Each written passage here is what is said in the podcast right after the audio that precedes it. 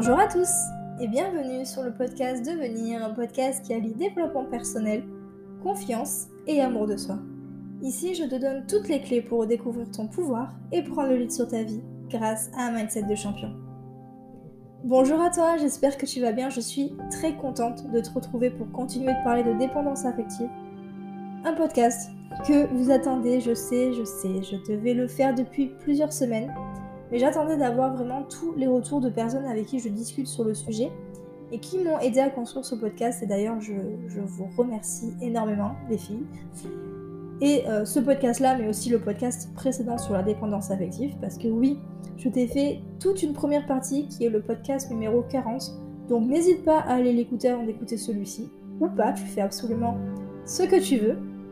Et je ne l'ai pas précisé d'ailleurs, mais ces podcasts sur la dépendance affective s'adressent autant aux couples qui sont ensemble depuis un certain temps qu'à des couples qui viennent de se former, ou bien encore des personnes qui décident de se mettre en couple mais qui ont du mal à avancer, à aller plus loin dans la relation, mais aussi des personnes qui sont célibataires et qui peuvent avoir vécu de nombreux échecs et qui ont du mal à refaire confiance dans les relations.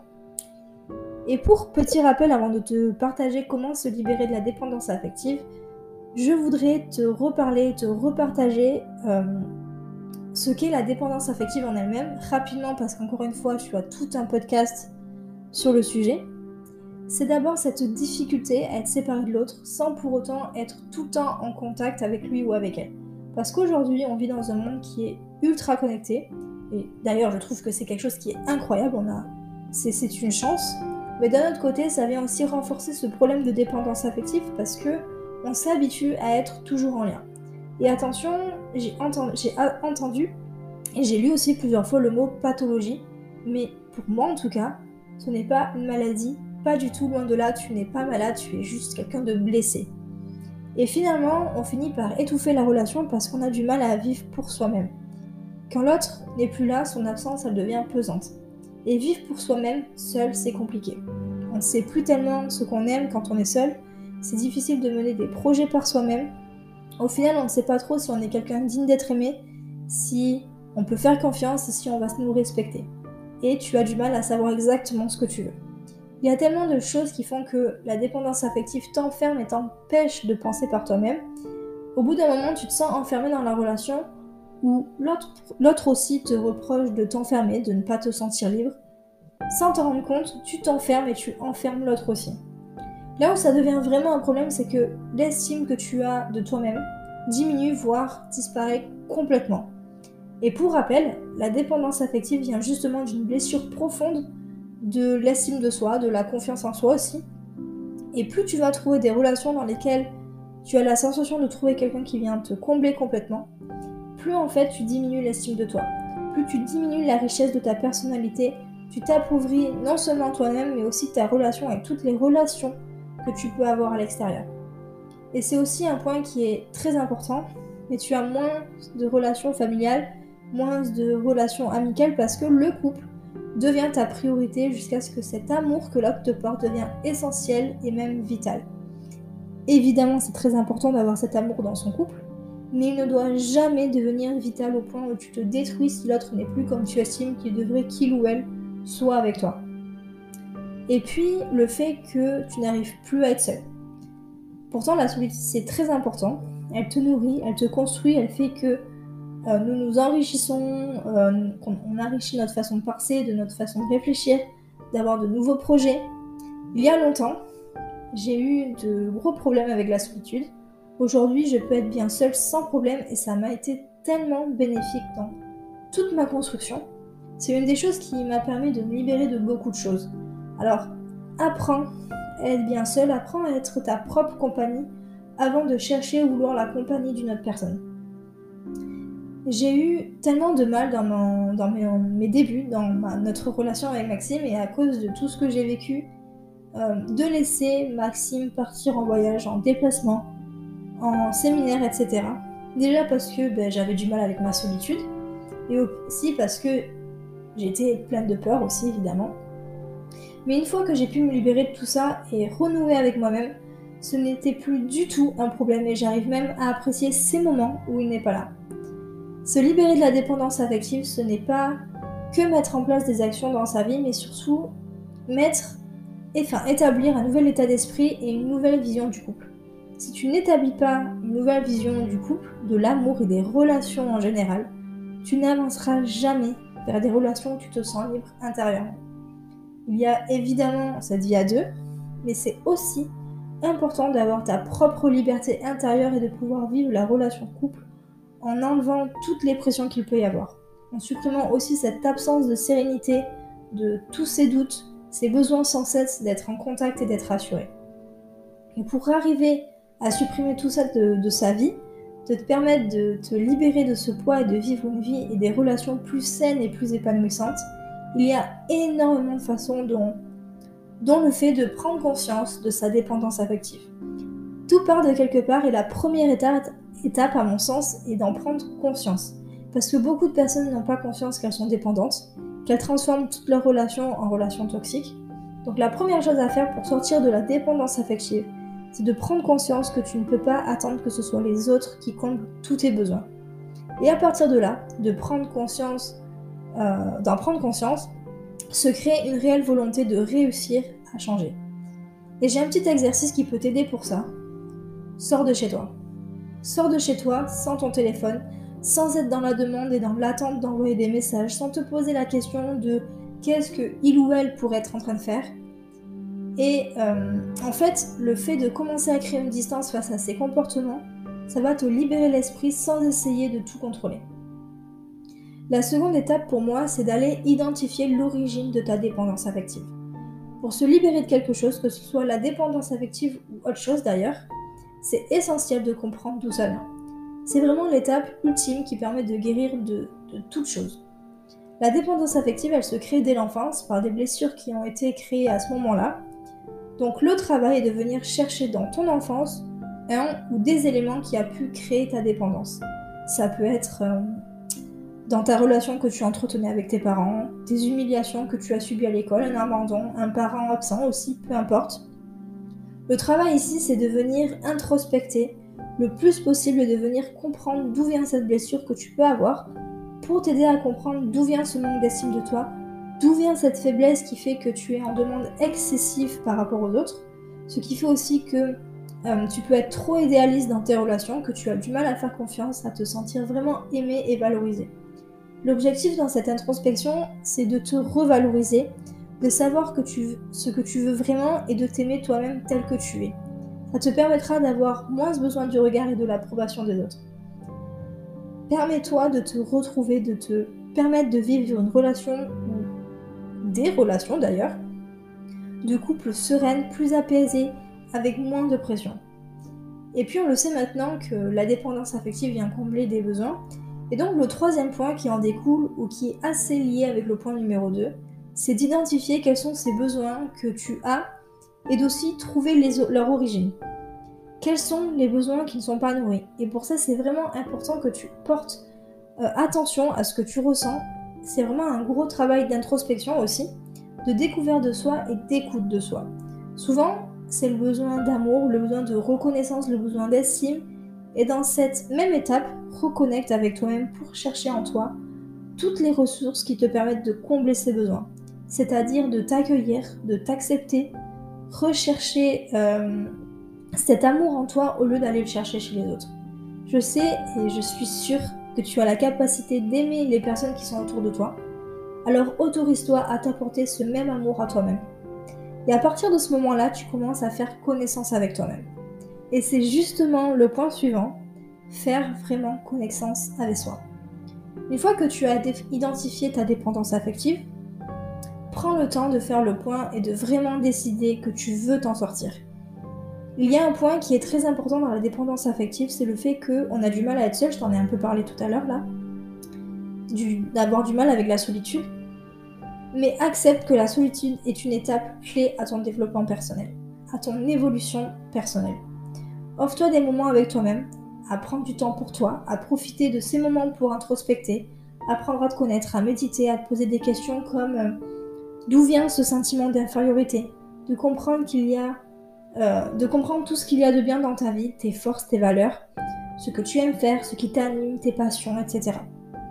Le quatrième point, c'est de se fixer des limites dans les relations. Souvent, et tu n'hésiteras pas à me dire si je me trompe, dans une relation de dépendance affective, tu vas plutôt tendance à t'effacer dans tes relations. Et sortir de la dépendance affective, ça passe aussi par le fait de se fixer des limites, d'abord pour toi-même et aussi pour les autres. Tu n'as pas à accepter la violence, qu'elle soit verbale, psychologique et bien sûr physique évidemment. Tu n'as pas à accepter la manipulation, tu n'as pas à accepter la, la méchanceté, non, par peur d'être seul. Ce que tu peux faire dans ce point-là, c'est de faire une liste de tous les moments où tu t'es senti blessé dans une relation et te demander pourquoi tu as laissé passer ça.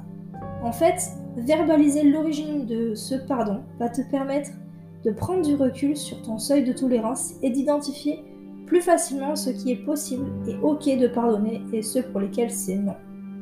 N'aie pas peur de te fixer des limites, de faire la liste de ce qui n'est plus tolérable pour toi dans tes relations. Un autre point qui peut t'aider à sortir de la dépendance affective, c'est de tenir un journal de bord. Je veux vraiment t'en parler parce que pour moi c'est quelque chose qui m'est tellement bénéfique et que j'utilise souvent pour diverses choses. Écrire. Pour se reconnecter à soi, tu peux écrire dans un journal euh, ce que tu vivais et tout ce que tu ressentais comme euh, identifier les moments où tu te sentais bien et rechercher comment vivre et continuer plutôt euh, à vivre ce genre de moments et de sensations, mais aussi identifier les moments où tu n'allais pas bien et déterminer comment tu pourrais faire pour sortir de ces moments compliqués. Parle à ton journal à la première personne pour mieux ressentir ce que tu es en train d'écrire, comme aujourd'hui je me sens tatata, parce que ta si tu aurais aimé dire des choses à quelqu'un aussi, euh, que ce soit dans le passé ou présent, exprime-le. C'est ton journal et c'est une super façon d'extérioriser tout ce qui te ronge et tout ce que tu as du mal à faire ressortir. Point je ne sais plus combien. J'ai tellement de choses à te partager dans ce podcast, c'est fou. Et ce point-là, c'est transformer son juge intérieur. Si tu as tendance à être critique envers toi-même, comme c'est très souvent le cas dans la dépendance affective, change ton discours intérieur. J'en parle assez souvent dans mes podcasts, même tout le temps, je pense que je le dis une fois à chaque fois. Mais ton langage crée ta réalité. Modifie, le discours que, euh, que tu as envers toi-même en étant plus bienveillant ou bienveillante, comme tu pourrais l'être euh, si c'était une autre personne que toi. Par exemple, au lieu de dire je suis ridicule, tu peux dire j'ai fait des efforts, je ferai mieux la prochaine fois, je progresse pas à pas. Le point le plus important à mes yeux, je pense, apprends à t'aimer et à développer ta confiance en toi. Clairement, il n'y a pas de recette miracle, mais si tu arrives déjà à retrouver une bonne estime et une bonne confiance en toi, tu auras fait le plus gros du travail et ça changera tout, crois-moi. Et je voudrais diviser, ce point en trois catégories, trois petits points. Le premier, c'est l'amour inconditionnel de soi c'est-à-dire un amour sans condition envers toi-même avec tes qualités, tes défauts, ton passé, tes erreurs et tes choix. Le deuxième petit point, c'est l'estime de soi. Une mauvaise estime de toi implique que tu donnes peu de valeur à ta personne et donc tu es plus souvent entouré de personnes qui ne te correspondent pas. Tu as la sensation que les autres te font un cadeau, entre guillemets, lorsqu'ils sont auprès de toi, quand bien même ces personnes seraient irrespectueuses ou blessantes. Et la dépendance et euh, quelqu'un qui est dépendant affectif a généralement un manque d'estime de soi, ce qui explique aussi l'enchaînement de relations qui sont toxiques et, et ou d'ailleurs dysfonctionnelles. Et le troisième petit point, l'affirmation de soi. S'affirmer, c'est savoir dire non d'une façon saine et respectueuse envers soi, mais aussi envers les autres. Savoir dire non sans être agressif, savoir dire non quand il le faut, savoir dire non sans manipuler l'autre ou lui mentir. Tu peux t'aider d'affirmations positives pour ça et vaincre euh, la dépendance affective. Parce qu'à défaut de s'aimer soi-même, tout l'amour-propre qui est envoyé vers la personne que tu aimes, tu vis exclusivement pour elle, tu te donnes à 200% pour elle, tu attends euh, de l'amour et de la reconnaissance à retour. Donc un petit exercice simple qui consiste à te répéter régulièrement des affirmations positives euh, pour regagner en estime de toi-même et te libérer peu à peu de la dépendance. Au lieu de toujours penser à l'autre, commence à penser à toi. Regarde-toi dans un miroir. Je sais, c'est un exercice qui est compliqué, mais regarde-toi dans un miroir et répète-toi bien fort euh, ces petites phrases magiques, comme par exemple Aujourd'hui, je vais vivre une bonne journée en pensant uniquement à moi, en me retrouvant avec moi-même et en m'aimant entièrement. Ou d'autres comme Je décide de vivre pour moi cette journée. Je décide de penser à moi tout simplement. Je décide de m'aimer et je décide de me sortir de cette dépendance. Tu peux choisir des phrases qui te correspondent et qui reconditionnent ton cerveau, mais ces phrases marchent super bien. Je pense que tu commences à le comprendre, mais tu ne peux pas sortir de la dépendance affective en entendant tranquillement chez toi que ça se passe. Tu dois vivre, tu dois bouger, tu dois t'épanouir, dans ta vie. Et pour ça, tu peux te créer un nouveau cercle social. On est des êtres sociaux, ne reste pas chez toi à réfléchir, sors, fais des rencontres, privilégie des relations qui sont positives évidemment, ne t'enferme pas sur toi-même. Trouve une passion ou une activité qui te fait du bien. Crée-toi une vie qui est équilibrée entre ta famille, tes amis, ta passion, etc. Tu l'auras aussi compris, la dépendance affective, elle est directement liée à l'estime de soi, à la confiance en soi, à l'affirmation de soi. Et sois patient, sois patiente. Ne traite pas la dépendance affective en quelques jours, ça prend du temps et c'est normal. Tu dois simplement te reconnecter à toi tout en t'ouvrant aux autres et en t'assumant, en respectant qui tu es et euh, en comprenant que on ne peut pas plaire à tout le monde. On ne peut pas non plus contrôler l'amour que les autres nous portent, mais on peut contrôler l'amour que l'on se donne à soi. N'oublie pas qui est la personne la plus importante de ta vie. C'est toi. Je voudrais juste préciser quelque chose, et ce n'est pas parce que tu réussis à vaincre la dépendance affective que tu n'auras plus de besoin. On a tous des besoins. Le but n'est pas de euh, se passer totalement des autres.